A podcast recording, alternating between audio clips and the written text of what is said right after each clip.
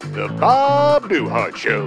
Won't be seen tonight, so we can bring you a very special episode of The Gen X Files. Welcome to The Gen X Files. I'm Jim. I'm Adam. And today's show is all about Predator Predator 2. 2 The Return of Harvey Weinstein. God.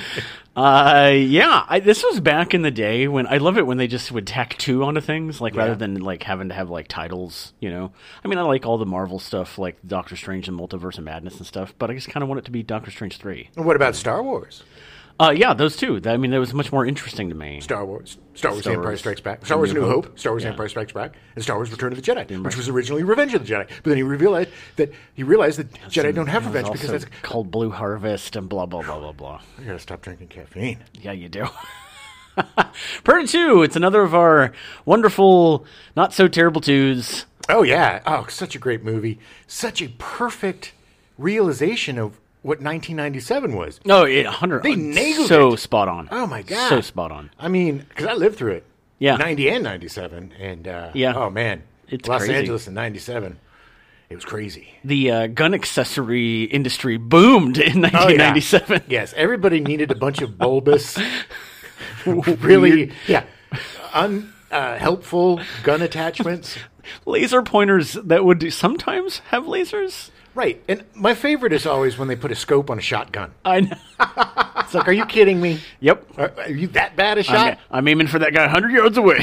Yeah, I got to look at my s- my scope is a is a halftime scope. It goes actually, it's in reverse, so it looks farther It away. makes Ah. everything wider. yeah. Oh, oh, so great, so great. Oh, and the fashions. It was fantastic. Uh, we yeah, I mean, I don't, I didn't put the fashions in the script, but man, did they apparently have really large people that just hand hand me downs like coats and stuff? the whoever was the costumer on that pro- I I think they had some sort of disability where they didn't understand size Right. of people versus size of clothing. Because like Bill Paxton is just swallowed up by that jacket. Oh, that It's- jacket, that- He looks like a five year old who put Yeah. on his dad's jacket. Yeah. I I mean, maybe that was intentional to make him look younger, but Well, no, it was all because around that time there was kind of the big band. yeah, yeah, uh, like re- the re- you know the return of the big band era. yeah, yeah, People like were the Zoot Suit Riot and Yeah. stuff like that. People yeah. were playing, you know, going to that bar. I went to that bar in Hollywood, the one from Swingers, and oh yeah, and yeah. uh, all the time swung dance, and people were wearing their suspenders and their spats, Yeah, oh, and yeah. their, Oh, you know, yeah. and they had their greased back Abbott and Costello hair, and you know, so I think that they thought that this was the, and the zoot suits and stuff were always baggy, you know, 'cause Yeah. you move around in them, but they were stylish. Exactly. So who, whomever was the the costumer on this just took that what was happening then and just w- took it in the most psychotic way. well, they really nailed the giant coat craze of 1997. He did. Yes, it was kind of this Cubano uh, zoot suit, colorful, you know, '40s Yeah. mashup. Yeah.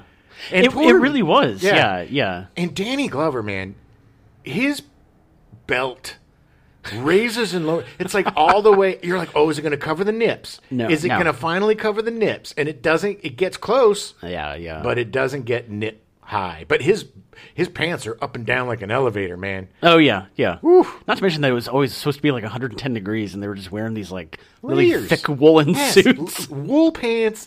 No wonder they were all passing out. Wool pants, wool so much jackets. flop sweat in this movie. Oh my God, Bill Paxton. The greatest was introduction to Bill Paxton, and he, his pit stands are jamming Ugh. through his coat. His coat. I could smell him through the TV. Uh, all right. Well, take yourself back to 1990. Uh, May 26th, a panel of scientists warns the world that unless emissions of carbon dioxide and other harmful gases were immediately cut by more than 60%, global temperatures would rise sharply over the next century with unforeseeable consequences for humanity. And it was so great that we automatically did it. We selflessly listened to them and said, we're going to make the sacrifices for the future generations and we're going to make this world last. Yeah, I saw a great article this morning about how the they thought it was going to raise by one and a half degrees. No, it's going to be so much higher than that. Oh, wait, they didn't do that. No, they didn't. No, they did the exact opposite. They did. Do you know Wyoming now is, uh, it's a completely uh, ceremonial BS bill, but they're putting in legislation they want to phase out electric cars by 2035. Oh God, really? To protect the uh, oil and gas industry. It's funny because the exact opposite is happening in California, where by I think by 2035 they're not going to allow gas Well, cars. to be sold exactly. anymore. That's why they did it, and they sent a letter to Biden and to uh, Newsom. Oh, yeah. basically, it was an fu to them. I also saw a great article this morning about how uh, rental companies are realizing that costs for fixing electric cars are 50 to 60% less than gas powered Mm-hmm. cars. So they're turning all their fleets into electric cars. Look, I understand Wyoming. It's uh, so many people have jobs from that industry, and it blows. But Yeah, the you know, oil and stuff. Sure, sure. we're gonna have to change sometime. We went, you know, we don't have coal uh, burning railroads anymore. No. You know? No. We have, yeah. We don't have steam power, which No. we should. I mean, I mean, steam it- power seems like it'll be a little yeah, but you got to burn stuff. You got coal. You got to burn coal and stuff to get water, steam. man. Yeah, but Just you got to throw get it water hot. on How do you that. get it hot? You got rocks. Like they've been in a steam bath. Well, I feel really bad for the 20 people that live in Wyoming that won't be able to buy an electric car. Oh, it's just ah, you know. Anyway, Uh, August 24th, hundreds of tourists and local residents saw, photographed, and filmed two groups of luminous spheres that hovered nearly motionless for about 30 minutes between 8:30 p.m. and 9 p.m. over the Pomeranian Sea in what is called the most documented UFO sighting in Europe. oh yeah, I had a friend around that time uh, back then who was uh, really into conspiracies and UFOs and stuff. and whenever I'd go see him, he would just give me. it- it- When it started out, Yeah. it would be cassette tapes and Right. videotapes of VHS all these tapes and different stuff, yeah. you know, like UFOs, uh, history of mystery, and you know all these like really underground Yeah. conspiracy things that are completely mainstream now. But Now this is how all you over would- yeah. YouTube? But Yeah. you would- this is how you would get it, and e, it eventually went to CDs and DVDs, and then I Mm. think he like because I haven't seen him in a long time, but I think the last iteration was uh, flash drives. Oh, You really? could fit a ton of info. on Surprised he there. didn't start his own streaming service. Well, he, oh man, there was some crazy stuff. There was this guy who channeled this uh, interdimensional being, Bashar, I think his name was. Oh, and he would come in and he would inhabit this wanna body say I and he would think tell they- us about what yeah. is happening in the future. I think they talked about him on last the last podcast. I- Probably. I, think they had a, and I I'm pretty sure that that weird dude who I don't watch anymore on YouTube had a, a video about Bashar or whatever. No, Oh, he was huge, man. It was like a cult. I mean, people would come from all around to hear this guy channel this interdimensional being who basically was just warning us about stuff. And Right, it wasn't like, you right. know, please give me all of your shiny objects so I can purchase transportation. No, it was more, it was really interesting. He was, yeah, it's about saving the environment. yeah, I don't, saving I don't The planet. the yeah. grift was hard to figure out. Like, Right. where was the money? Maybe he was getting, you know, money from other people, whatever. But it was hard to figure the grift on this one. oh, well, I'm not saying it was real by any stretch of the word. Well, of course not. But I'm, I just don't. I didn't see the grift, and I can Right. usually spot the grift right on. well, I, I mean, you know, he probably was making money off of it. Or I- he was crazy and thought it was true. Maybe he was schizophrenic. Maybe it was real. Maybe it was real, Jim. Maybe it was Adam, Uh, and maybe I am the conduit of Bashar now. Great. We'll put you on YouTube. I'll get a lot of hits. I'll tell you that much. Uh, September 30th, the U.S. Attorney's Office in Los Angeles releases their narcotics traffickers convicted statistics showing 209 people convicted, leading most to believe that Los Angeles had supplanted Miami as the drug capital of the country. it had. Um, Did it? Yes. It was Really? it was by some measures it was considered to be worse than Miami. Well- in 1990. Yeah, but I think that was mostly if you counted marijuana. Well, it was 209 people convicted. So I don't I yeah, I mean Well, I mean, also, yeah, that's a conviction thing. But I think Miami is cocaine, cayenne, and, Well, and always sure. will be. They're I, just not I'm just catching 'em as I'm many. just looking at statistics, man. Hey man, I love Los Angeles. This is also why I wrote in leading most to believe because, you know, okay. depends on your yardstick. Hey, maybe it was a druggy time back then. There was a lot of coke You know, running around. there's like 20 million people in, in the city. I, there's going to be drug dealers. twenty million people in the city, several drug dealers, two hundred and eight to be exact, 209. two hundred and nine. Not anymore because they all got convicted. You know why? Because of Danny Glover. Uh, yeah, yeah, he was a good cop. He was a great cop, man. November 22nd, Predator 2 is released in theaters. Woo!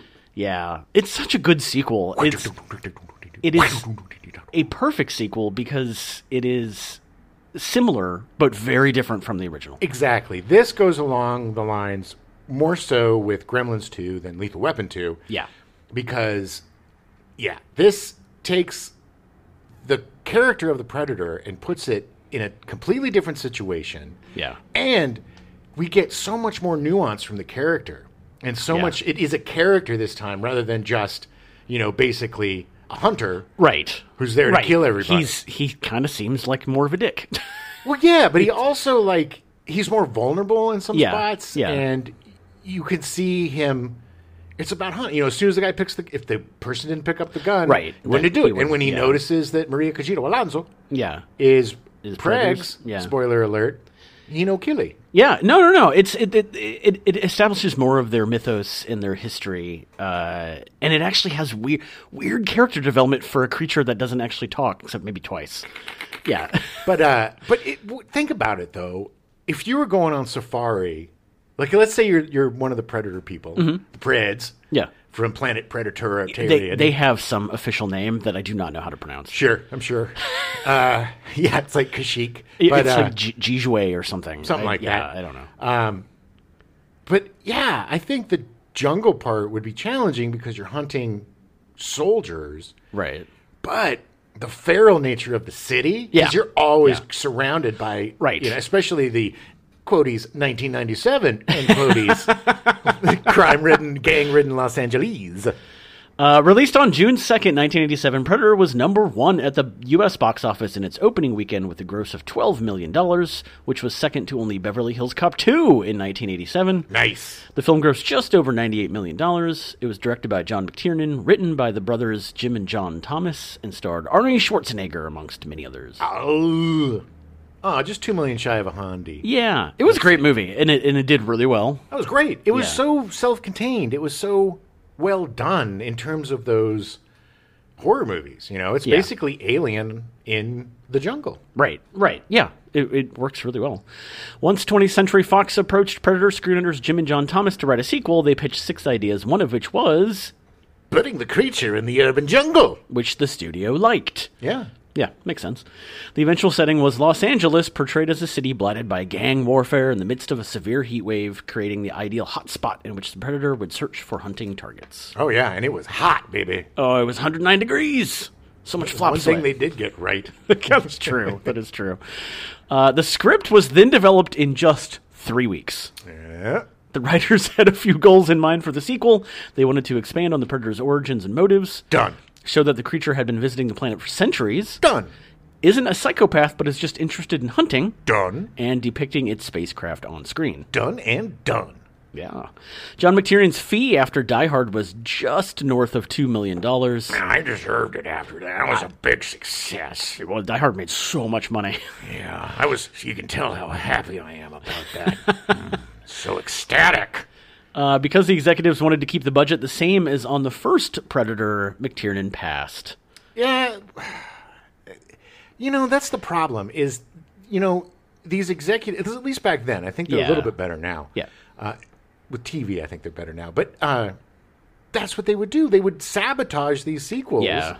by not getting a little bit more money. I mean, we'll figure out, we'll find out what happens with uh, Arnie. Yeah. But it's just a ridiculously small amount of money in terms of, Right. The I- studio. At the end of what, yeah. yeah. you know, die on that hill, you're already putting the filmmakers at a disadvantage. Yeah, exactly, exactly. Producer Joel Silver invited director Stephen Hopkins, who drew his interest while directing A Nightmare on Elm Street 5, The Dream Child. Hopkins was born in Jamaica to British and Australian parents. Weird. He left home at 15 and his background was in art and design. He was storyboarding commercials and video clips and moved into directing. He started his career in Australia where he lived for six years. Good day, mate. He directed a few music videos before being brought on as second unit director on Highlander in 1986. Oh, your favorite movie? You must have memorized him.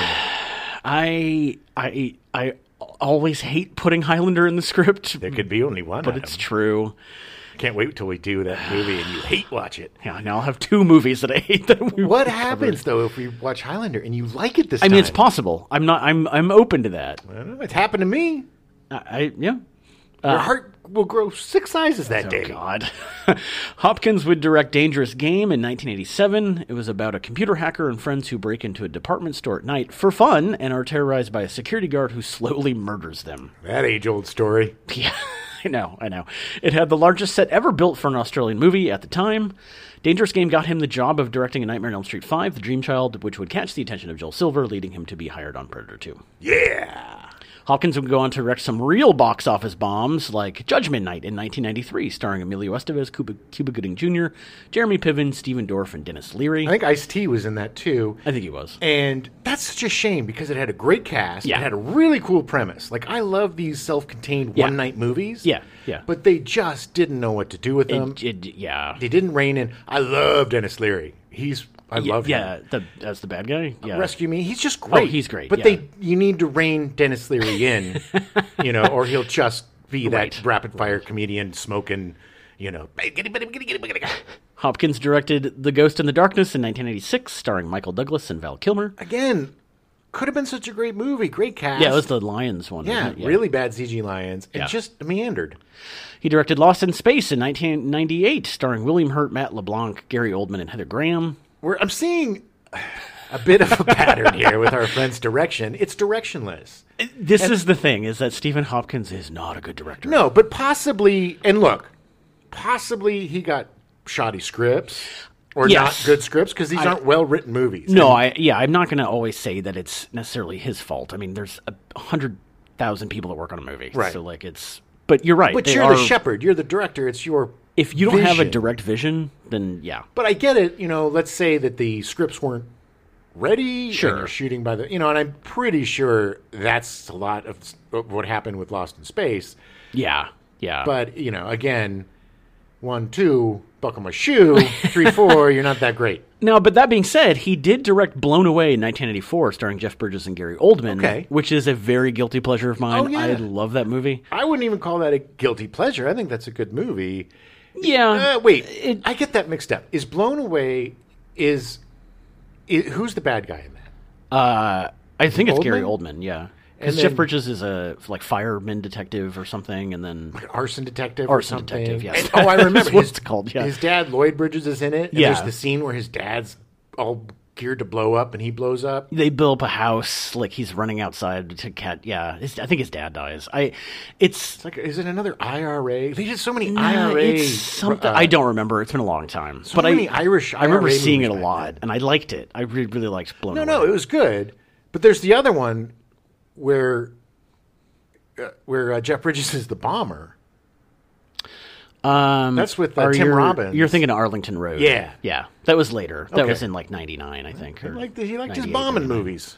Well, that was uh, spoiler alert. That was that was uh, you know you didn't realize that Jeff Bridges was the the bomber until the very end. All right. Well, excuse me for Um, spoiling a 30 year old movie. You you think that it is Tim Robbins the whole time, and then and then it turns out he's been set up the whole time. It's a Yeah. Uh, great movie. I really liked Arlington Road. Late term spoiler alert. I don't think any. Most, I don't think anybody's running to go see Arlington Road that hasn't seen it already. It's, it's a great But movie. It's still I, worth the I watch with the recommend it. spoiler. Yeah, yeah. Uh, so Hopkins did do a decent amount of, eh, or found a, m- a decent amount of su- success in TV, uh, executive producing, and directing things like Twenty Four, Nice. uh, Californication, and House of Lies. All right. He's a he's a much better TV director. Yeah, yeah. I think it's better when he's dealing with shorter media. Well, look, let's okay. Predator Two, he did a great job. Uh, Blown Away, he did a really good job. Yeah. I think it's the material too. I'm I gonna- yeah. I know, but he he even admits that he's kind of all over the place. right. Like but I he- think yeah. twenty four may have like got him out, uh, you know, Yeah. taut because there, Yeah. that is such a, a You have to pace, pace, pace, pace. it's all yeah. pacing on that Yeah. show. He's currently producing and directing Liaison, starring Vincent Cassell and Eva Green, which will be available on Apple TV Plus pretty soon. Is that uh, based on Dangerous Liaisons? I don't think so. Because I think there's a show about. I that, could be too. wrong, but I, I don't know. I, I I remember seeing a trailer for this or a commercial for this, and I, was- I love Vincent Cassell and, and Mm-hmm. Eva Green, so it's like I'm curious to see where they go with it. No, it's also good to know he's still working. Yeah, oh yeah, oh yeah.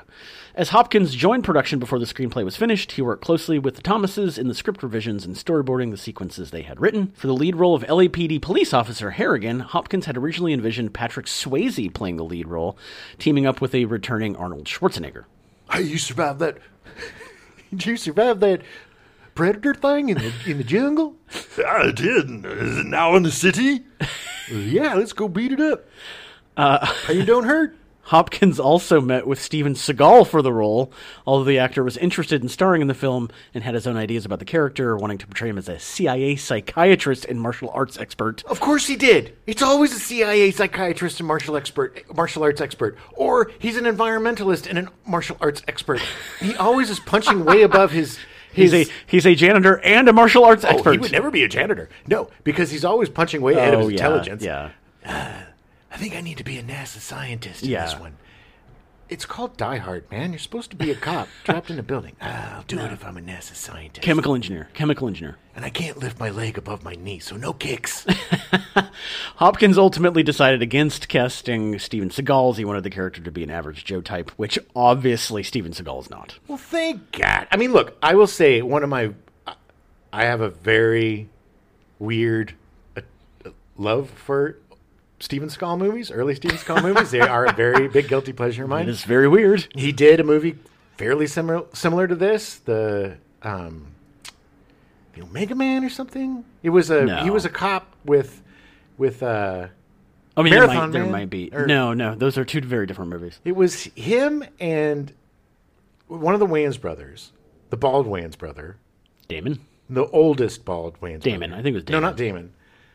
Damon Wayans Jr. No, it was his older Oh, brother. Damon Wayans, the dad. no, no, the, the his older brother. Oh, his older. br- Not. I don't know. the one I know that's kinda Damon and weird Damon looking. Jr. and Marlon. Those are the only ones I Yeah, know. well, this was the first Steve. Wayans We'll call him brother. Steve. Steve Wayans. Yeah. Anyway, he was great. The Wayans brother was great in it. But they play Yeah. this detective team, and they're going after this uh, like voodoo thing, and Oh, it's that's, got- that actually sounds really familiar. yeah, and the serial killer is somehow like supernatural or something, and I'm sure we don't remember the title because all his names of his movies were so generic. but it was something like the Omega Man or the.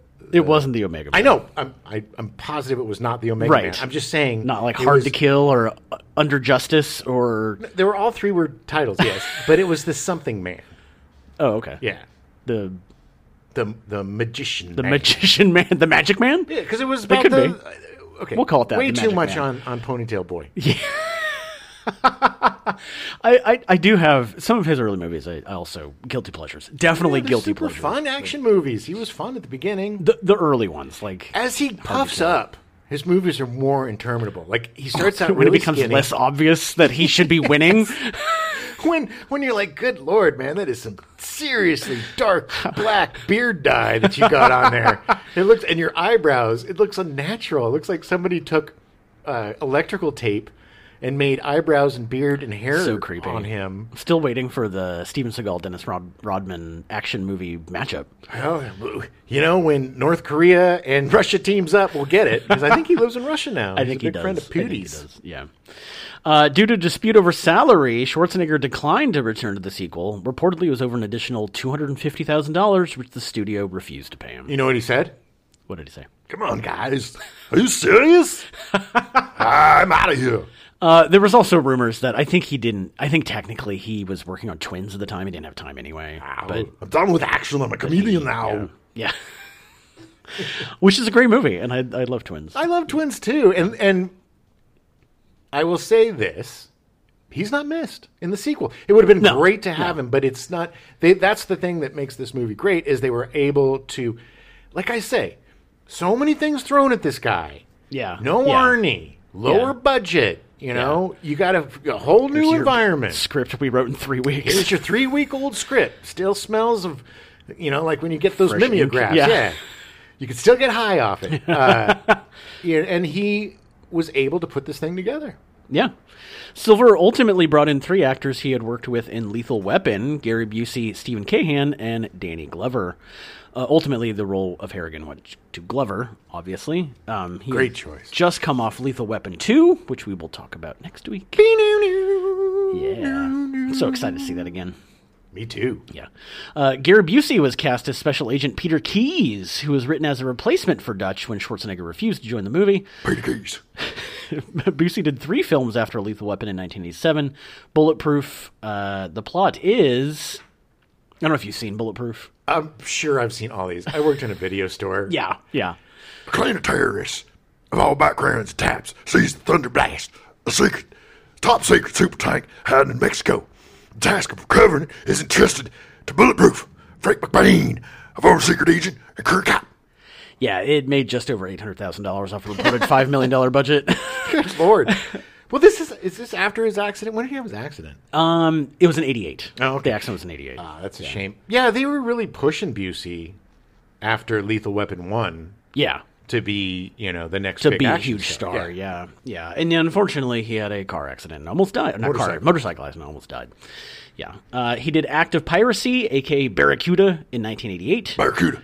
also starring Ray Sharkey, who died from AIDS due to his drug habit in 1993. Yeah, Ray Sharkey, he was a pretty big star back in the seventies and eighties. It's so weird. I don't know anything about him. yeah, he was one of the first celebrities to die of AIDS. He Yeah, and yeah. Cary, not Cary Grant, uh, Rock Hudson. Rock Hudson. Yeah, Um, yeah. But yeah, and they all said blood transfusion. yeah. Oh, he was Ray Sharkey was a heroin addict. Oh yeah, I Uh, mean he you was see bad. him. Yeah. he you know he. It's a sad.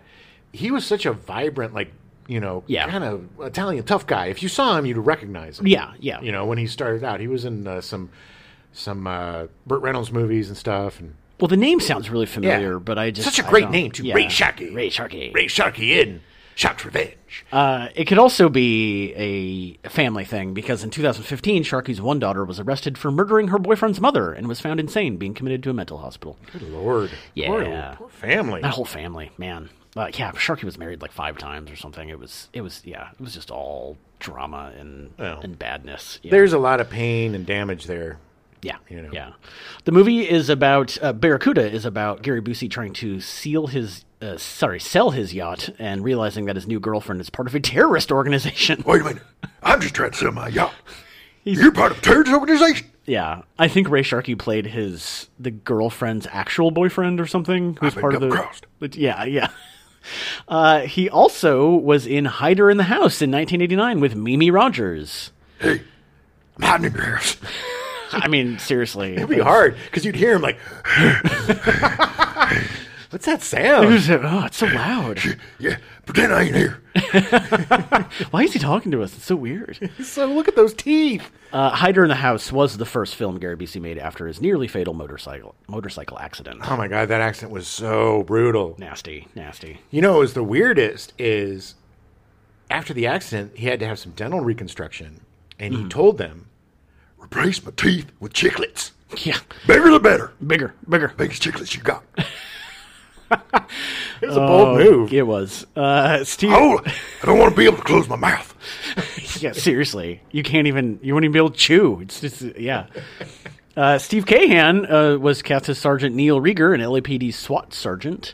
Uh, Cahan is most, most well known for working with his cousin Richard Donner. Yeah, he looks exactly like him. exactly like him. exactly. Yeah. it's funny because he played the the captain, the Yeah. commander in the Lethal Weapon movies, He's then he was demoted. a lowly SWAT sergeant. yeah, a, a- a panicked SWAT sergeant. Maybe four lines. Yeah. Just go, you can't go in there. The, ca- the captain said you can't go in there. Can't go in there. They're crazy. I'm going to do what I want to do. Uh, Kahan actually stopped acting in 2006. I'm not sure why. He's still around. He's still kicking. He He just might have had health issues. he just he's been out of commission for the last 16 years. pretty old. Yeah. I mean, granted, maybe he doesn't need to act. Maybe he doesn't need to work anymore. He just wants to, you know, be retired. Sure. Yeah. Well, maybe he misses his cousin.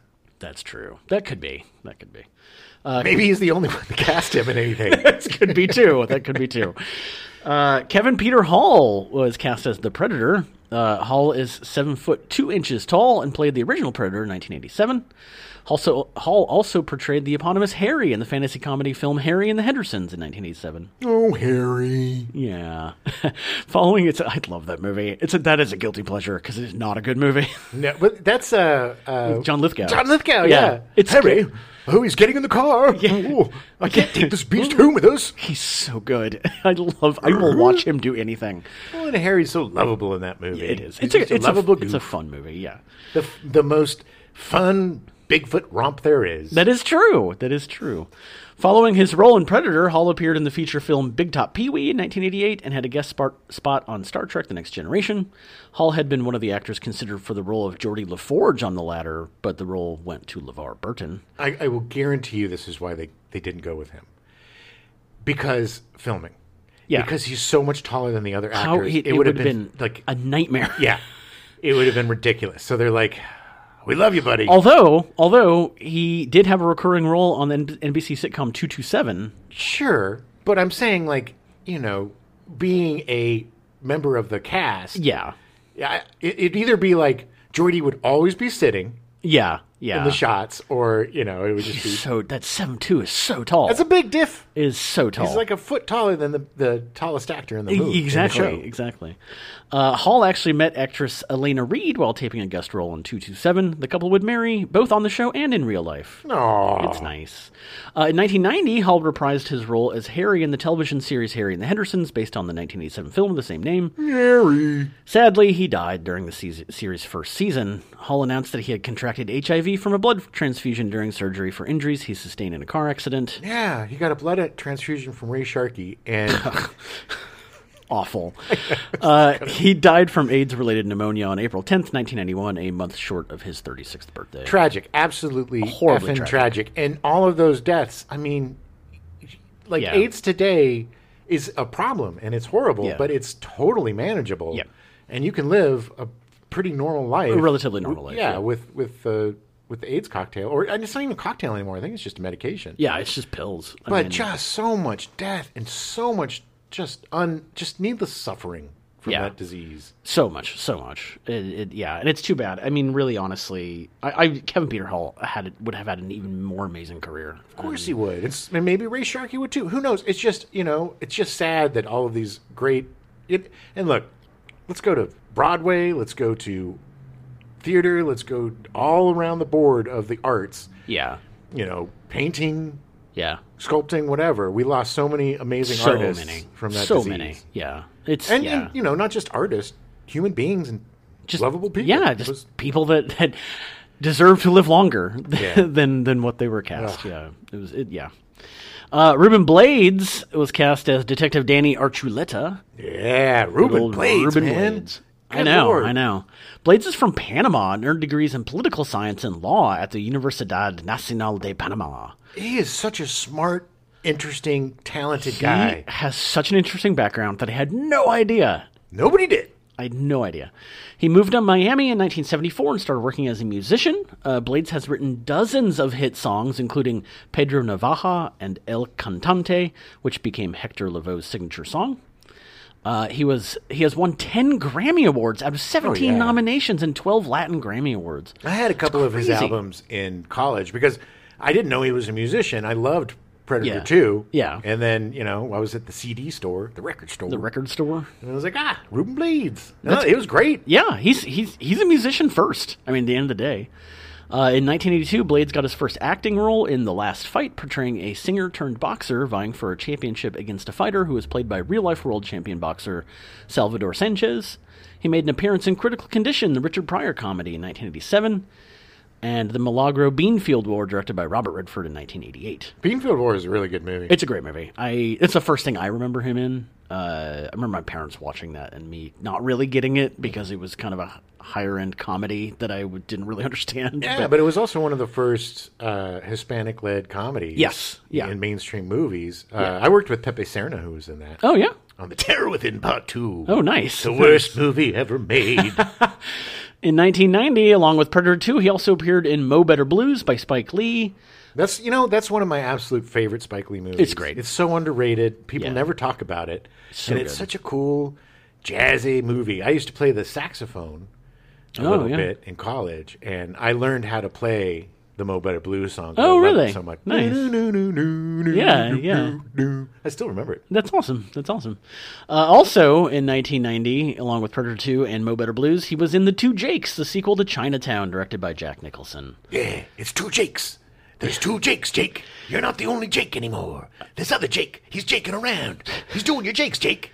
That's Uh, literally the script. R- Yeah, it, it- it's pretty pretty easy to say that it will not be fitting into our not so terrible twos. no. That because was such a the shame, sequel to too. Chinatown was bad. Well, and also, uh, Chinatown is such a perfect movie. Yeah, there's no reason to have a sequel. No, we got that, and it was also, and no, I love, love, love, love, love Jack Nicholson. Let's, I love him, but he was so bloated. And Yeah, it lazy. It just, it just, it didn't seem like he.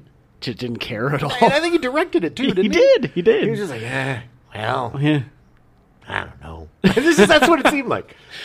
Uh, so Ruben Blades is an icon in Panama and is much admired throughout Latin America and Spain, and managed to attract 17% of the vote in his failed attempt to win the Panamanian presidency in 1994. Good lord, what other actor has run for president in a different country, Adam? I I don't know of any. I mean, beyond uh, the guy who's the president of Ukraine right now. Okay. Uh, but he wasn't an American actor. no, no. I, was no, a Ukrainian he, he was a comedian. Ukrainian comedian. He was actually really big in Russia, ironically enough. Well, yeah, but uh, yeah, that's crazy. The only other one that I can think of, I mean, beyond Ronald Reagan, yeah, who actually became the president. yeah, on Donald Trump. He's is an actor. Well, yeah, I wouldn't call him an actor. he was in Home Alone too, Adam. hey, you weirdo! What are you doing in my hotel? yeah. He did the pizza commercial where he ate pizza backwards. He's he's a pretty good actor. Adam. Okay, he's an actor. You're right. uh, yeah. So Ruben Blades has released more than 40 albums and can currently be seen on Fear the Walking Dead. Is that still on? Oh my God! It is going into its ninth season. What? And it is ending. They're, they decided to finally end it, but like it is going into its ninth season. Good lord. I mean, I remember watching the first couple of episodes and enjoying it, and It I was really o- liked him. It was okay, I, but I yeah. didn't. It just didn't grab me. I mean, No. I lost. I ha- I still have like I was- three seasons of the original Walking Yeah, Dead. that I haven't same, seen. I kind of just same. stopped. I yeah, I lost interest after some of the main characters died. I got zombed out, man. Just so much, you know. But I di- I watched it because it, it was like, oh, it's not down in the south, like it's Mm-hmm. in L.A. They're going to be a big city. And by the end of the first season, it was only like six episodes long. They were just on a boat going to Mexico, and I was Yeah. like, well, that ended that. Uh, yeah, yeah. So I, but but it is still on, and it is ending. And at some point, I might try to watch through it because it was it was entertaining enough. yeah. No, and I- I'm definitely I like gonna Ruben Blades. so- Yeah, I mean, I, I I made enough of a commitment to the real Walking Dead, the Ridge, the OG, Yeah. that I should finish it. I want to say I think that Netflix now has 11 seasons of The Walking Dead, and I don't know if it's 11 or 12. I think 12 was the last um, the last season, the final. I think. sure it'll be on But I there think it soon. just aired. I, I'm not entirely sure, but yeah, it'll eventually be on something. It seems like they have a deal with Netflix. So Well, and if you want a zombie show going on right now, I say watch The Last of Us. no, yeah, that's true. Watch the Although, first episode. I don't know if I'd call them zombies, but Okay, I'm going to be that purist. They- are they not? Well, I guess they're not reanimated dead. No, they're just they're just infected. kept alive. yeah, they're they're People. being controlled by the fungus. Yeah. the fungus among us. yeah. That they said that 18 times in the pilot. There's a fungus among us. Very much Careful. looking forward to that. That's Joe's catchphrase. Joel. Uh, Joel, They not changed Joe. his name to, To Joe. Joe? Yeah, Yeah. And he says, "My name is Joe, and there's a fungus among us." Every other line. Yeah, it's tedious. Wow. All right. Tedious. Glad they stuck to the source material. That's it's good. very yeah. Uh, Maria Conchita Alonso was cast as Detective Leona Cantrell. Ah, such a toughie. I love her so She's much. so awesome. Uh, they did not do her any, any justice Oh my with God. that haircut. No, they made her. They gave. They basically made her a 1986 to 87 real estate agent. Yeah. In Santa Barbara, California. She's got to go. Got to hurry up and show this house because she's got to go pick up her kids. exactly. oh my God, that hairstyle is so. and the and the pants. Like there's such The mom blazer, pants. and, yeah, like, it's just yeah. really. I, she's going on the. And it's it's Yeah. too bad because she is such a badass in this movie. yes. They needed to like Yeah. if they were gonna the problem is is back then they didn't have the cojones Yeah. to like fully shave her head or give her like a short buzz cut Right. it's which what she needed if they were Yeah. gonna have short hair Yeah. not this i- i- i- if it was blue it would have been on an 80 year old Yeah. lady It was like a weird hair helmet. It was it was not attractive. very very 80s And it's really mom too bad real because estate she is broker such a beautiful woman. yes Uh, Alonso was born in Cuba but raised in Venezuela. Uh, she was crowned Miss Teenager World in 1971. nice Uh, she was Miss World Venezuela uh, in 1975 and became sixth runner-up in the Miss World pageant. Uh, yeah, she was Miss Venezuela in the Miss World competition. I think that's what I was trying to say. Okay. Uh, Alonso's first gold album and number one song on the charts was "Love Maniac," released in 1979 under the name Ambar. Ambar. Yeah. Another musician. did she ever do a duet with Ruben Blades Uh, I don't think so, as far as I know. They should have. I mean, I'm sure. I, I think by the time she was doing acting, she gave up on the music career. maybe he should have brought her back He should have. then Maria Conchita come do a let's, uh, song go, with me let's go jam. let's do one Taramera. Uh, after that followed her second number one hit, The Witch, and soon after, Dangerous Rhythm, For what is considered her best known song, she was asked by Giorgio Moroder to write the lyrics in Spanish and sing Vamos a Bailar, which he had written for the soundtrack of the, for the film Scarface. which means come on, let's dance. Yeah, let's dance. Yeah. She would earn three Gra- Grammy nominations for her music. Good lord, these people were so talented. I know, I know. Alonzo made her Hollywood film debut in Moscow on the Hudson in 1984 with Robin Williams. Good movie. Did you ever see that movie? I want to say I did. I don't. I think I've only seen it once, and I was way too young, and I don't remember a lot of it. It's a really weird movie where Robin Williams is a Russian. Yeah. He's in the country for some sort of performance or something. Yeah. And he, tr- and he and he decides to defect. right. Okay. Yes. Yes. I have. Seen it. I was it Gene Hackman, but there was there was somebody, Somebody, who was the yeah, the the, foil, other guy. yeah. Um, and it was really good. And Maria, Maria Conchita Alonso, I think she was the love interest. I Oh. think she worked at like this department store or something, and- or she was a, an immigrant herself. But it was a very it's a, it's an interesting movie of the time because you know that was back when we all hated Russians and Russians, Right, right, So right. you know this was like the first kind of comedy drama dramedy of somebody trying to defect. Seeing them as as relatively human. Yeah. Yeah, but it was Robin Williams, so of course. So again, relatively a human. lot of yeah. stuff going on there. Uh, Marita Conchita Alonso also appeared in Extreme Prejudice in 1987, starring Nick Nolte and Powers Booth, and directed by Walter Hill. I'm going to kill them. sounds Extreme like a- prejudice. Sounds like a Steven Seagal movie, It does. but it's not. It was. uh, There were a lot of those kind of B action movies with Yeah. B actors. Yeah. Yeah. Around that time, because this was also kind of the beginning of the video heyday. right. So they needed a lot more they- product. They knew that even if it didn't do terribly well in the theater, the VHS rentals and sales would be really high. Exactly. Yeah. Uh, yeah. Unfortunately, that kind of made some not so great action movies. Oh, it's some great, awful action movies too. Some really Yeah, fun, some bad. bad. Look, you got some really good Van Damme. Yeah. Cyborg yeah. is great. Cyber, yeah, and uh, Bloodsport. Bloodsport's so much fun. I- this is the reason that um, uh, what's his name? The oh my god, Chuck Norris is big Yeah. because of movie rentals. Like it was theater didn't do terribly well. He did okay. Yeah, well, because but it people were was like, the eh, movies. Yeah. the the oh, hey, the Stallone movie sold out. Let's go to the video store and we'll rent something from a from cheap Stallone Light with the beard. The Although I will say, the very first movie I saw in the theater was um, Firewalker. I know. which was uh, with Louis Gossett Jr. Yeah, my dad and a I good saw that movie. together. Yeah, uh, she was also in The Running Man in 1987 with Arnie. I'm running. He was in a lot of movies in 1987. Yeah, he That was. and Predator. Like, it oh, was- Running Man is so good. It's such a great movie. Uh, she was in Colors in 1988, starring Sean Penn and Robert Duvall, directed by Dennis Hopper. Colors, colors, Hmm. colors, colors, colors, colors. Psychopath walking. Good, Uh, great movie. oh man, Gritty. hard, hard to watch at times. Yeah, but a little. Yeah, I mean, it's there was a real big gang problem in Yeah. Los Angeles. I mean, it got worse by 1997, as evidenced in Predator 2. it was. Uh, it was basically a war zone. It was. in '97 that was cleaned up by Sean Penn. Yeah. And Robert Robert, Duvall. uh, she was also in Vampire's Kiss in 1989, starring Nicolas Cage. One of my absolute favorite Nicolas Cage movies ever. He's this is that's the one where he thinks he's turned into a vampire. Mm-hmm. Yeah, oh my god, it's so And brilliant. I think it's the one where he goes through the alphabet. A B C D E F G. God. He's so unhinged. Oh, I, It's so J, great. K. It's such a great movie. Uh, we will we will be covering Vampire's Kiss at, Oh some, my god! at some point. Well, because we're definitely doing uh, a month for him because we have that. We have uh, uh, Raising Arizona, Yeah, yeah. one of the yeah, best movies ever. Yeah. I Uh, haven't seen that in a long time either. the that honeymoon in Vegas is great. He was so he had such a Honeymoon in Vegas? yeah. The- Wasn't that the movie with James Caan and and he? Oh goes to yeah, yeah, yeah, yeah, all yeah. the parachute Elvises. Yes, yes, yes.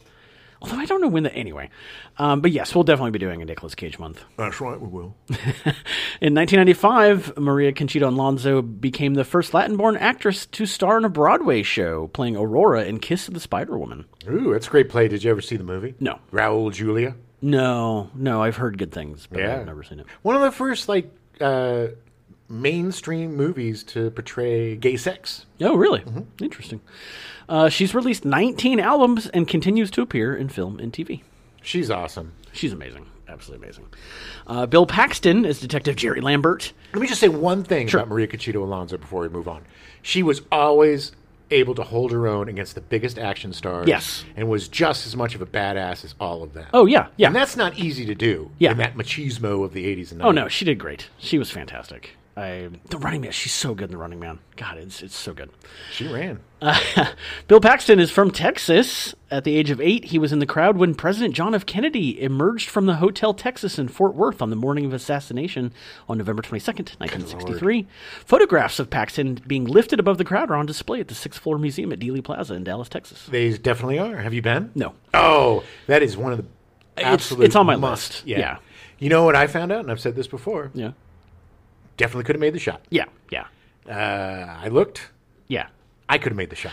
I always go back to um, uh, Full Metal Jacket, Mm-hmm. and and when the drill sergeant's talking about him, yeah, he was a trained Marine sniper. Like he could have made the shot. Yeah, even if he wasn't the best sniper in the bunch, Uh, yeah, I could have made. I'm just saying, it's not. It, I love JFK is one of my favorite fiction movies ever, but it's fictiony fiction fiction. yeah. It's uh, yeah. He was he was killed. By, It's a full on fantasy film, but it's so well done. I love it. It's good. It's good. Uh, pa- Paxton moved to the Los Angeles. Moved to the Los Angeles. Paxton. Paxton moved to Los Angeles in the 1970s, where he worked in props and art departments and as a parking valet at the Beverly Hills Hotel. Go park your car. After being rejected by film schools in Southern California, he switched his ambitions from directing to acting. no, thank you, Mr. Paxton. No, thank you. His first role, uncredited, was in Crazy Mama, directed by Jonathan Demme and starring Cloris Leachman for New World Pictures, the Roger Corman Company. Roger Corman found everyone He from also, the 70s. also and found 60s. Dennis Quaid because Dennis Quaid was in Crazy Mama. It was his first movie. Yep, and it was one of Jonathan Demme's first movies. Yeah. and all the directors that you love, from Martin Scorsese Oh, yeah, to yeah. Martin Scorsese. Well, he he was of the mind. Roger Corman was of the mind that you need to keep making more movies. oh yeah, he never stopped. That's how you make money. You just constantly make more movies. and he just mined talent from UCLA and Yeah. USC and Oh, yeah. NYU. He just grabbed the most promising guys and gave them a budget and Get them young, get them cheap. Oh, yeah, make me a started their movie. careers. Yeah, yeah. Ah, if only that was still true. I know. Yeah. that's what I was because I started with Roger Corman, right, right. But I left. No, was you, you dumb. should know. Yeah.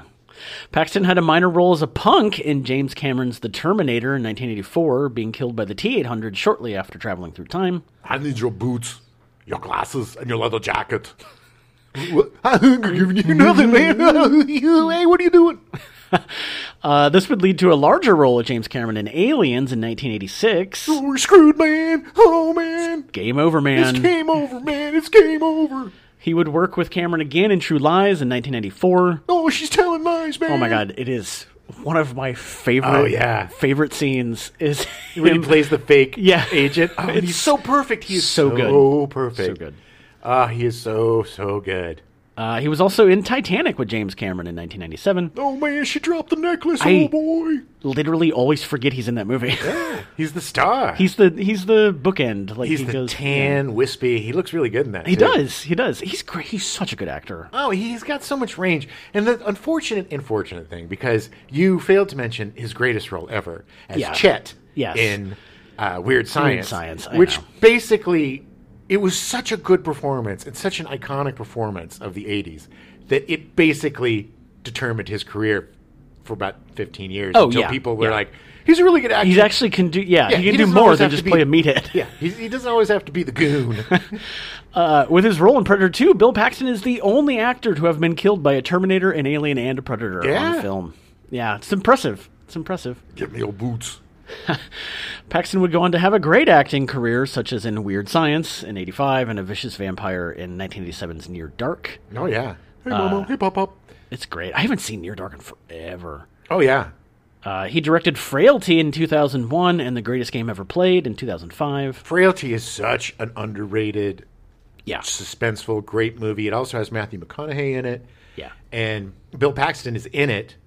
And does he he plays the brother He plays a father? He plays the dad. Yeah. Yeah. Oh, and the performance of this father losing his mind Oh my god, it's and so good. sucking his poor children into this delusion is it's fascinating. It's so believable. oh my god. Like It- it's so good. I was so surprised he didn't get, I don't know if did he get an Oscar nod for that cuz he should I have. don't think so. I What a don't shame. think so. Such Yeah. an it, it it really shows that in like uh, a simple a simple mind. a simple no, a, truth? si- a simple plan. a simple plan. Yes. Those two movies really show just what a powerhouse of acting he was. Oh, a simple plan is such a brilliant movie. and a brilliant performance by him. Yeah, and yeah. whenever he steps away from the the, the goony douche, Yeah.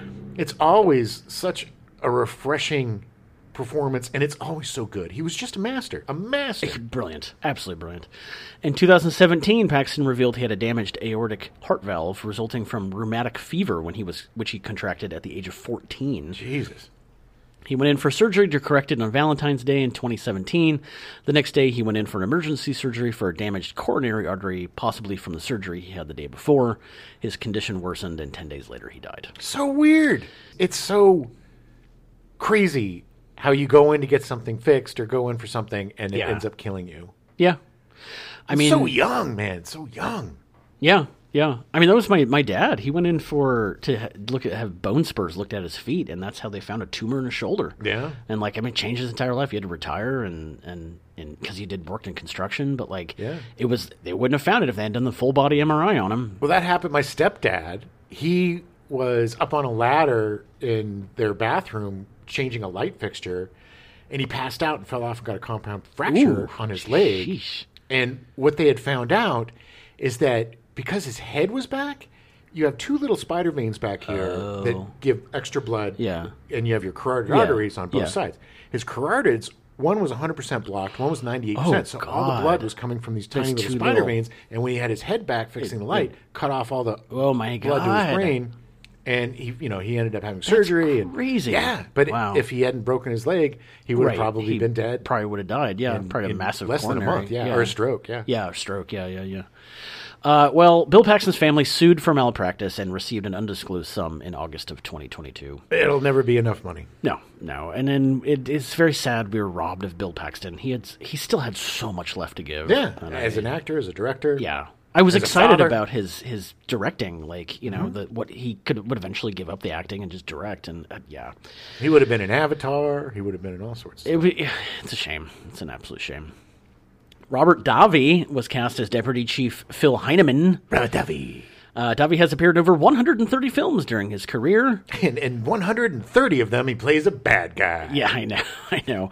Davi made his motion picture debut in Contract on Cherry Street in 1977, a made for TV movie starring Frank Sinatra. I got a contract on Cherry Street. In high school, Davi was praised for his singing and auditioned for the Metropolitan Opera. Wow. Yeah, he apparently was an amazing opera singer. Like he he should have become a famous opera singer. Aw. Uh, unfortunately, he damaged his voice and later explained that he was a he was, he was a baritone with the Heart of a tenor and had pushed too hard too early. yeah. Apparently, he he just pushed himself so bad that he broke his voice. Well, you have to really take care of you, especially if you're an yeah. opera singer. You know, there's so much care you have to take for your instrument. Yeah. Oh yeah. Yeah. He was always a bad guy because he had really bad skin. Yeah, let's he be had the honest. pock He- marks, he- yeah. he had bad acne when he was a kid, and uh, and that unfortunately Yeah. That, I mean, you people get- with bad you skin get were bad typecast, guys. Yeah. I mean, And that's that was just a big how it thing. is. There was another yeah. actor who I forget who was a, he, he was a burn victim, Yeah. and uh, he always played the bad, bad guy. guys. Yeah. Yeah, it's true. Among his most well known roles are opera singing heavy Jake Fratelli in The Goonies in 1985. Hey, he got to showcase his opera He did. skills. He did. Uh, Vietnam veteran and FBI Special Agent Johnson in Die Hard in 1988. This is Special Agent Johnson. I'm Special Agent Johnson. This is Special Agent Johnson. No relation. No relation. and James Bond villain Franz Sanchez in License to Kill in 1989, Yeah. which I don't remember. I've seen License to Kill. I don't remember that at all. No, it's very unforgettable. Those were was were wh- which Bond are we talking about here? Are we Uh, that would have been, that might have been Dalton. Timothy? Timothy Dalton. Yeah, yeah. I, possibly. I don't. I, I, I think. I love Timothy Dalton. I didn't love him as Bond, Right, But I like him in everything else he's done. Yeah. Uh, Davi most recently remarried for the fourth time and had a daughter in 2019. Yes, he is 70 with a three year old. Well, there's a lot of these kind of tough guy, like like uh, Anthony Quinn had a kid in his 80s. Uh, oh, and uh, speaking of uh, uh, not so terrible twos, Tony Randall had a kid in Oh, his yeah, 80s who yeah. played Brian Gremlin. Yeah, yeah. yeah, he guys. did, not the kid. Yeah. Well, he Played the did. brain gremlin. I know, I know. the kid actually played the Brain Gremlin in the animated series. Oh, nice. Nice. Tony Randall's boy. Uh, Davi is an outspoken conservative political activist and directed the film My Son Hunter in 2022. It stars Lawrence Fox, Gina Carano, and John James. Who? Yeah. Uh, I mean, I know Gina Carano was on the Mandalorian, right? Yeah, yeah. She was the MMA fighter that was on The Mandalorian and is not anymore. Right. Uh, the film centers on Hunter Biden, the son of U.S. President Joe Biden. It is, according to The Guardian's Catherine Shord, the Debut fiction attempt. of documentarians Anne Mc- McElhaney and Phelim McAleer. The film is being distributed by American far right news website Breitbart News. Ooh. Yeah. Uh, Davi, Davi will be seen in 2023 in the biopic Reagan, starring Dennis Quaid in the titular role. Uh, Davi's playing Leonid Brezhnev. Is this another Breitbart movie? Is this like some sort of No, I Reagan- don't. I don't think so. I think this is a bigger. I think it's a much bigger company. I, There's so many. It's so sad that there are so many of these old Hollywood tough guys, and they're Hollywood tough guys. They're not real tough guys. no, yeah, Let's be quite honest. About Sure, that. They like to pretend they're tough guys, and oh, if I saw them in the street, they'd probably tell me they're Well, a they- tough they- guy. and they're they'd tough. be like, huh, "I'm a tough guy. I'll show you." But they become irrelevant. yeah, They don't have the cachet they had in the 70s and 80s. They're Yeah. old men. Yeah. And nobody really gives an F anymore. And they get so butthurt and they become these ultra conservative screamers that are just basically screaming a bunch of BS to get attention. And it's really sad. This is why I don't like to know anything about actors. That I know, like. I know. I, I'm 100 percent agree. I just can't. Like John Voight. I used to love John Voight. I can't watch anything. Yeah. And- and James uh, Woods. I used to love James Woods. Yeah, But now all I see is just, ugh. yeah, I know, I know. Uh, Davi does have a. I think he has a radio talk show, like a conservative radio talk show. Welcome to Davy's Dish. Yeah. We're going to talk about uh, Hunter Biden and we're going to talk Yeah. about a bunch of conspiracy theories. Stay tuned. And if you need a mattress, get yourself beach mattresses. Link down below. Don't forget to smash the like button and subscribe to Yeah. Davy's Daytime Douche. Okay.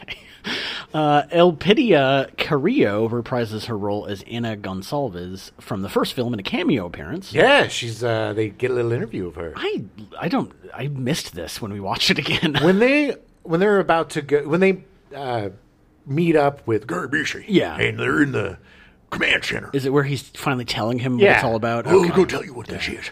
Yeah. And then they show the video of like the Right. jungle, and then they have her uh, really good like, and then he came up, up, up, up, and then she right. tells the whole thing. Yeah, she's seen aiding government agents in a videotape showing the devastating after effects of the first Predator's self-destruct device to the U.S. Army. Carrillo filmed an additional scene in which she talks to the camera and describes the events of the first film, but this scene was cut. Womp womp. Yeah. Production was split between location shooting, mostly at night, and soundstage filming. The main Predator was designed to look more urban and hip than its predecessor. Yeah, we're a beret, It did. like a It did, Oh orange yeah. beret. It was weird. It was weird. Design changes included tribal orna- ornamentation on the forehead, which was made steeper and shallower, brighter skin coloration, and a greater number of fangs. Describing the new Predator's design, Stan Winston said, Broad concepts the same. The difference is this is a different individual. A different individual of the same species is in a snake is a snake, but different snakes are different. Their colorings are different, different parts of their characteristics, their facial structure, subtle differences. Thank you, Stan Winston, for explaining what different means. They're subtle, but there's differences. Just like a snake is a snake, but different snakes are different. There's a gardener snake and there's a rattlesnake. They don't look well. They look a little like, but one's got a rattle on it. It's weird. Boa constrictor's big. It can eat other snakes. That's true. That is true. Coral snake looks like it's made of coral. Thanks, It's a Dan. beautiful tapestry of snakes out there. Production designer Lawrence Paul said that with the Predator ship he attempted, A space vehicle unlike anything that had ever been designed before. a snail shaped vessel whose interior was. Both technological and reptilian, where the creature and its ship blend and work together. and apparently has a lot of fog. Oh yeah. Yeah, low, low hanging fog. Gig- it's because it's so dusty in there. They need. They don't. The thing about the predators, they like to hunt, but none of them like to do chores, and it just gets really dirty on that shit. Yeah. Super So- dusty, and it's just always kicking. Is up. it like is it like a s- space fog that cleans everything up? Yeah. Well, yeah, that's what they think it is. just covers it. Yeah, exactly. that's what they tell everybody. But who would know? Yeah. Given the Alien franchise was also by Fox and featured effects work by Winston, the crew decided to add an alien head among the trophy skulls in the Predator ship. Oh, baby, that was so cool to see in the theater. I yes, I it was amazing watching it and it set off an entire franchise. Oh yeah. Uh, unfortunately, yeah. comics great. Yeah. Uh, movies not so great. I will say that I do enjoy the second Alien versus Predator. It's more fun. The one in the jungle? no, no, the one- the Alien versus Predator, the one that takes place in like the Colorado town or whatever. Oh.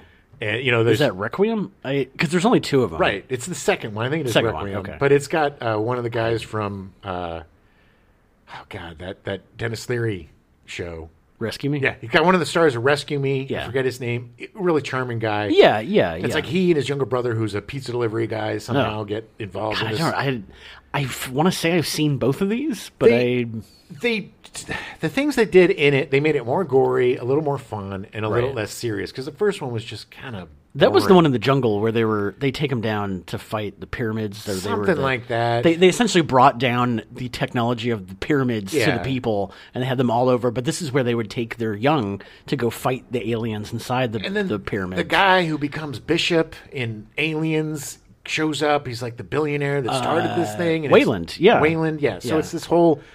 mi- It, it's just it was mess. It wasn't good. Neither of them were really great, but at least yeah. the second one was they tried to have more fun and had a better cast. and Yeah, it was yeah. more like a horror movie. okay, okay. Uh, the writers decided to set Predator 2 10 years after the original, which was the then future of 1997, 1997. leading to some developments like new video technology and a then non existent subway in Los Angeles. yeah, Uh, the Los Angeles Metro Rail started operating the same year as the film hit theaters in 1990. yeah. I remember when that opened. I uh, wait, 1990. Yeah. Oh wow. The Red Line opened in 94, but the Right. original was going, I want to say, or at least it, in NoHo net, it opened in 94. Because it was, it was during, it was, they used speed, was filmed in the construction. right, right. Yeah. But they hadn't actually because I remember when it like opened. Opened. Yeah, yeah. Um, and it was great. Nobody rode the subway. You could get a pass for like two bucks for the Yeah, whole day, yeah. and it was smelled brand new. It was brand new. and Nobody Yeah. rode it, so it was basically like having my own private subway. oh, that's awesome. for the set design, Paul aimed for a A kind of retrograde future that's equal parts Brazil and Blade Runner mixed with modern day technology and big and outrageous. structures, the but simpler prop designs such as boxy and colorless cars. Love those boxy cars. Yeah, colorless. The MPAA initially gave Predator 2 an NC-17 rating, so several cuts were made to bring it down to an R rating. it was pretty raw, man. It was- There's like a lot yeah. of nudity and And that so many skinned corpses. yeah, and Like, I- I skulls, get and it, yeah. body parts. A short unofficial music video was made towards the end of filming with Danny Glover. You can be seen dancing with the Predator and others. Yeah, I distinctly remember this being aired at one point. Yeah. Who's zooming who? My- my- my- Uh, Alan Silvestri returned to score the sequel, conducting the Skywalker Symphony Orchestra. Uh, Predator 2 was number 5 at the U.S. box office in its opening weekend with a gross of over $8 million behind the films Dances with Wolves, Three Men and a Little Lady, Rocky 5, and Home Alone. oh no! The film grossed a total of $57 million, $30 million of which was from the United States. Not bad, not great, uh, but that was a good weekend. Yeah, that would, that would have been a great time to be in the theater. Three Men and a Little Lady was pretty good. I like, I love both of those movies. I do too. um, Rocky Five, of course. yeah. that It's was- fine. It's it's the weakest of the Which Rocky. one's Rocky That's the V? one with Tommy Gunn. Ah, that's horrible. That's a horrible movie. Horrible. And Dances with Wolves. I know that I'm in the minority of this. Did not like it. I, I saw it once and I was it was fine. Mary McConnell is that her name? McDonald something. something. Mary She O'Donnell. used to do a lot of John Sayles movies, and she Yeah. was pretty good in those. But there's something about her that irks me to the, my core in that movie that ruins Oh. it for me. Oh. Ki- kicking bird, kick, kick. When she's, I think it's when she's trying to like Yeah. speak English or whatever. It's just like, oh my god, I'd, I'd rather rip my eyes out than watch this sequence. Pl- I don't know. The film's reviews were generally negative, though reviewers were generally impressed by the casting of Danny Glover as an action hero. Danny Glover is also proud of his performance, saying, I have two films I've done that I feel that I was bigger than life in, in which I felt that I could control the space. Silverado for me, and Predator 2. In Predator 2, it was like, who's the baddest cat in your space? And the baddest cat says, I'm going to challenge you, mano y mano. I was the baddest guy in the space. What happens? I kill him. And then the others come around, and I'm like, all right, who's next? I was about 42, 43, in the best shape of my life, best shape I've been in. I was running on the beach, had my training, I was lifting weights a lot more than I am now. I was really feeling it in that movie. He was so fantastic. In this. Oh my god! Look, Danny Glover has never given a bad performance, Yeah, agreed. and from Witness, which was the first time I saw him as one of the bad guys who gets death by Silo. Oh, Awesome. yeah, yeah. Spoiler alert. Oh, the corn. The corn! Death by cord. Uh, but he, nobody does Old Man Mumbles. Yeah. Oh. Yeah, t- t- talking to himself, yeah. Birds. That's all I need is more birds.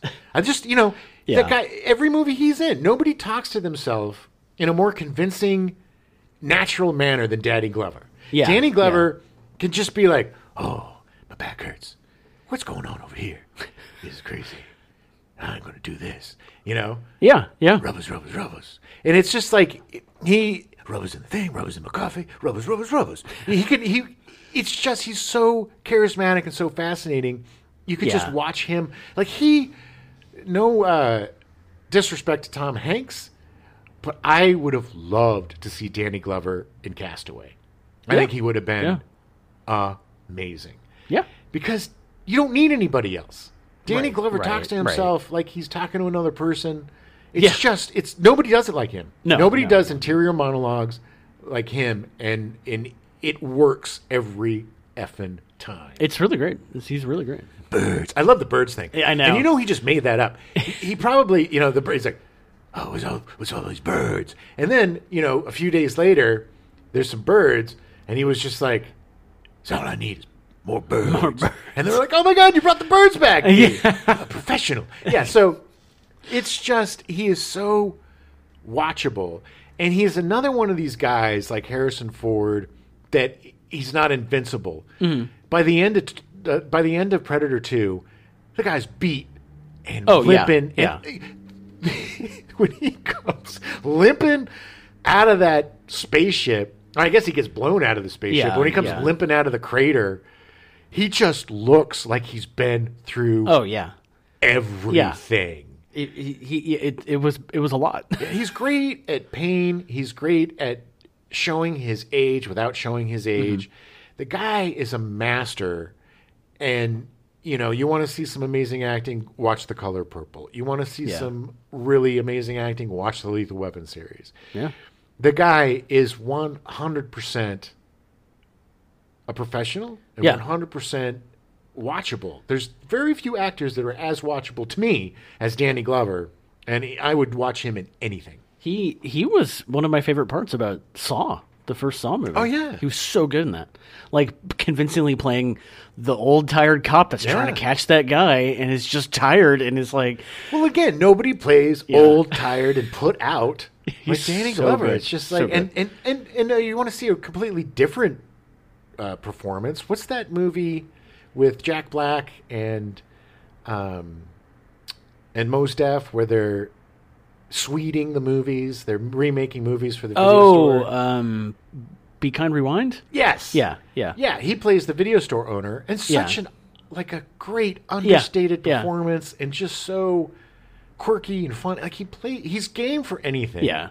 and he's absolutely one of my favorite actors of all time. He's a treasure. And I just there was this weird period with him Wait, his, his mouth.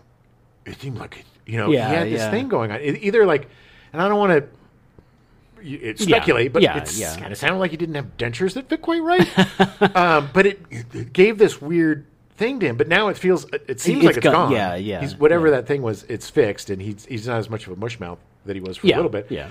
But even when that was happening, which was probably beyond his control, and I don't, I'm, I'm not Yeah. disparaging him for it. But even during that, his performances were amazing. Yeah, it just he- was a he was still different kind of great. guy, and Yeah. and t- to this day, I hope they make.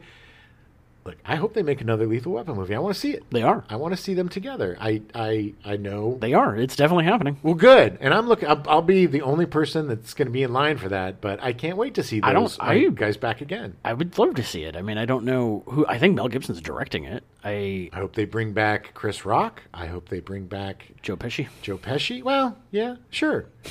I haven't seen Mr. Pesci in a while. He hasn't acted in a long time. uh, yeah, but look, it interferes with his golf game. exactly. He's done. He's done his bit. Uh, but here, here, if you haven't seen Predator Two, give it a Yeah. watch. And if you loved Prey, this movie Yeah, There is a direct reference Yes. to Prey Yeah. in this movie, and I'm not going to ruin it for you. I think I probably did on the Uh, last it's show. fine. I it's fine. Spoiler alert. It was in the it was in the comics too. Let's just so, I say mean, it's spoiler alert. If you haven't seen Prey, at the end, there's the flintlock pistol. Yeah. That the Predator gives to Danny Glover's character. It's in Prey, so fine. it's, It's Raphael something from exactly the same, seventeen yeah, fourteen or the whatever. same uh, pistol with Yeah, the same name yeah. and everything. So, so we know that at least that movie were it connected in the Oh, 17, universe. 19, Sorry, that's what it is. But I think they should somehow, and I think I said this last time, I don't, I, that they should somehow make a sequel that has Arnie, Danny, and Mid Thunder, Yeah, and somehow have the three of them in it, yeah, and and that would just be my dream to see them kick ass. And Maria Cachito Alonso, she can come back because she yeah. survived. Oh yeah. Uh, Predator 2 would be the lowest earning film in the franchise. Uh, a third main film titled Predators was released in 2010, which was not very Mm. good. No, it was a cool, it was a very cool concept. Dropping a bunch of Yeah. serial killers and crazed, you know, People guys to down to this basically hunting preserve. Yeah, yeah. For the predator, but it's just it was badly executed, Yeah. pretty badly cast, and just not very interesting. Uh, the fourth, there was a fourth movie called The The Predator in 2018.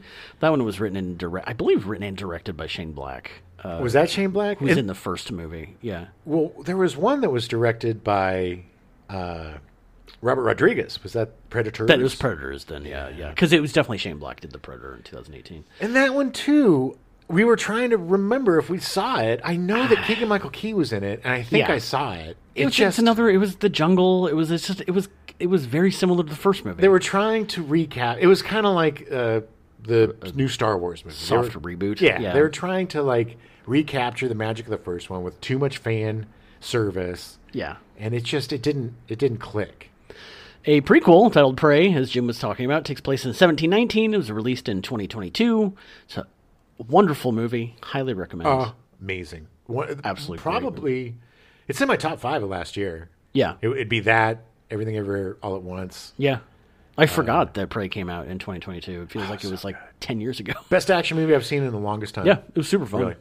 Uh, the film was adapted twice as a video game, the first for computer in 1990 and the second for Sega Genesis in 1992. They need a new one, and this is my Yeah. pitch. What they need to do is make it an open worlds game, you know, Okay. kind of like uh, Okay. No Man's Sky or you know whatever, where you have your ship, Yeah. you have your you you create your predator. Yeah. You know what kind of style you want, what kind of weapons you want, so you can basically really, you know, I mean in customization. Daddy loves it. That's true. That's true. Uh, so you can completely customize your predator, customize your ship, and then you could go to these different planets. And if they want to do like procedurally generated, they could do that too. Yeah, but you yeah. Hmm. go and you find things to hunt on different planets, different challenges, and you could build up be your fun. trophy case in your ship by getting different things from different. You know, it, I think that would be amazing. yeah. That, that sounds really fun. And and one of the planets maybe xenomorphs. has the aliens on it. One of the planets maybe Earth.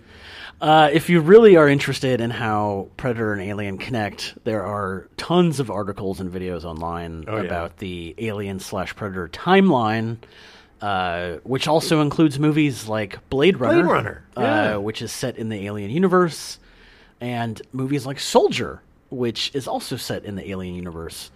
Uh, the one with Kurt Russell. Yeah, well, Soldier is also kind of seems like the precursor to the replicants, Yeah. or yeah. the, or the uh, uh, evolution of the replicants. I don't yeah, know if it yeah. comes before or after. before it, it's around the same time um, but it's the only reason is because one of the co-writers wrote B- blade runner Mm-hmm. and then they featured some wayland utani stuff in the movie so it is technically in the, the universe Soldier's a great, great underrated movie. Um, I re- yeah i remember really enjoying it Kurt Russell is so good in it, and it's a very different Yeah. performance for him. yeah yeah Uh, check it out. yeah it was good but there's a ton i mean between the alien predator movies and alien covenant and the other one Gen- alien genesis or whatever I, whatever it was Mm-hmm. Yeah. no, there's ugh, there's so much, so much stuff. Yeah, there's a lot, but it's he. There's a lot of other stuff we're not going to go into it, but it's really interesting. At some point, I want to sit down and kind of watch through the Alien Predator timeline Yeah. because I haven't seen. I don't remember anything about the two Alien versus Predator movies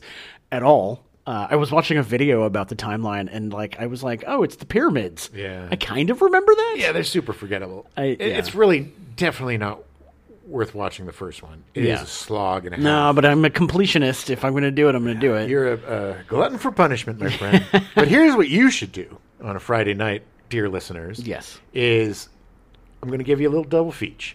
We're going to do Predator 2 and we're going to do Prey yeah, there you go. because I think they directly relate to each other. But you're going to watch Prey first Yeah, and then you're going to watch Predator 2. yeah. And you're going to get yourself a big old Mexican feast to have with that, and uh, like a Los Angeles kind of burrito taco, you know. California burritos, some French fries in it. exactly. Get yourself some California burritos. If you don't know, those have French fries in them. They're so good. But get yourself a big feast. Have these two movies. You're gonna have a blast. Uh, it's such a good time capsule of the time. Yeah. and what a perfect representation of 1997. It's so spot on. There's no other movie that gets the future right like no, this. no. Uh, because I mean- remember my pants in '97 were pretty much up, pretty much up to my nips. I mean, when did it? When Blade Runner came out in 1981 or Mm-hmm. whatever, it was supposed to be set in like 2017 or 2019, Something, like that. Yeah, I think it was 2015 or 17. Because I know we we, We had- passed yeah. it. Yeah. yeah, Well, you know, at least Predator 2 was right in the fact we didn't have like flying cars or anything. No, It was more dead on than most movies are predicting the Yeah. future, the Well- near future. Yeah. Yeah, but there's no other movie that has uh, affected the sci-fi genre than Blade Runner. Yeah. the Oh, no, aesthetic no, of no, it, I no. would say. Of course, of course. you know. Uh, but yeah, Predator 2 is a great movie. Highly recommend it. Uh, d- watch Prey. It's available on Hulu. You can watch Predator 2 right now. It's on HBO Max. Yeah. Um, do the double feature. You will thank us later. Yep, and we will be back next week with uh, Lethal Weapon Two. Yeah, I'm so excited. Hey, I'm in that one too. No, I, I was in the first one. You know, I got a motorcycle accident. Can't remember stuff. Oh boy. I was gonna say, why did he come back? Did Joshua come Uh, back? Joshua, Mr. Joshua, I'm coming back. Back. B A C K. B. B- Boy. A. Always. C. Coming. K. Uh, kangaroos. Back. okay. That's my philosophy. All right, we'll see you next week, peeps. Welcome to the Gen X Files. I'm Jim, I'm Adam. and welcome to the Gen X Files. Jesus Christ. We now return you to your regularly scheduled programming. Good times. Already in progress.